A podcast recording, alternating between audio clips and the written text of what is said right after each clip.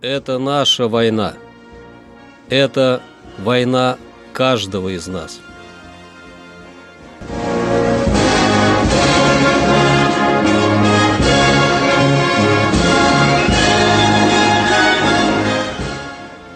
Проект информационного агентства «Регнум. Война. Хроника 1941-1945 годов. 8 декабря.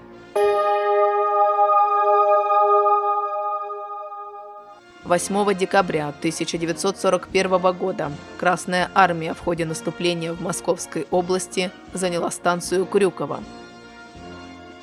Немецкие части отступили на запад, к Истринскому водохранилищу. Красная Армия в Краснодарском крае освободила Красную Поляну. Советские войска начали штурм Тихвина – немецкое командование издало приказ о переходе войск к обороне на всем Советско-Германском фронте. 8 декабря 1942 года Ставка приказала командованию Ленинградского и Волховского фронтов приступить к подготовке наступательной операции «Искра», целью которой был прорыв блокады Ленинграда.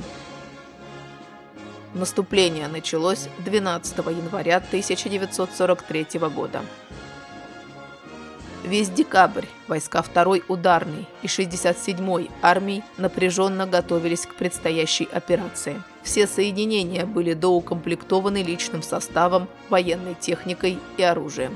В войсках было накоплено от 2 до 5 боекомплектов боеприпасов в зависимости от систем орудий и минометов.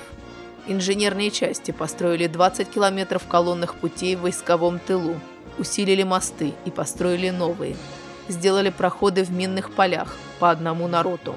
Особое внимание уделялось обучению войск, командиров и штабов. Под руководством командующих армиями были проведены сборы командного состава и командно-штабные игры. Для каждой дивизии в тылу была подобрана местность, схожая с той, где предстояло прорывать оборону. Здесь были оборудованы учебные поля и городки по типу опорных пунктов противника – на которых подразделения и части учились штурмовать укрепленные позиции, вести наступательный бой в лесу.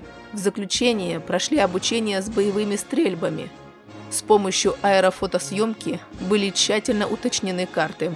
Фотосхемы и исправленные карты получили все командиры, до рот и батарей включительно.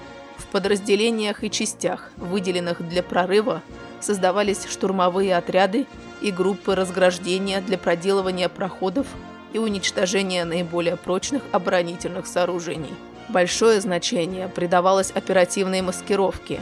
Перегруппировка войск производилась исключительно в ночное время или в нелетную погоду. Для разведки боем и ночных поисков привлекались только те подразделения и части, которые находились в непосредственном соприкосновении с противником. Чтобы скрыть от него подготовку к прорыву, были активизированы разведывательные действия на всем фронте, вплоть до Новгорода. В разработке плана операций участвовал ограниченный круг лиц. Все эти меры сыграли свою роль. Противнику лишь незадолго до начала операции удалось установить, что войска готовятся к наступлению, но определить время и силу удара он не смог. 8 декабря 1943 года войска 2 Украинского фронта освободили районные центры Кировоградской области, Елизаветградку и Новую Прагу, а также вышли на железные дороги Знаменка-Николаев, Знаменка-Кривой Рог – десант 18-й армии Северо-Кавказского фронта не смог соединиться с войсками 56-й армии на Керченском полуострове и с помощью катеров был эвакуирован на косу Чушка на севере Керченского пролива. 8 декабря 1944 года части 2-го Украинского фронта прорвали оборону противника севернее Будапешта и вышли к Дунаю – отрезав врагу пути отхода на север. Силы Третьего Украинского фронта достигли юго-западного берега озера Веленце, где соединились с войсками Второго Украинского фронта. Это наша война. Это война каждого из нас.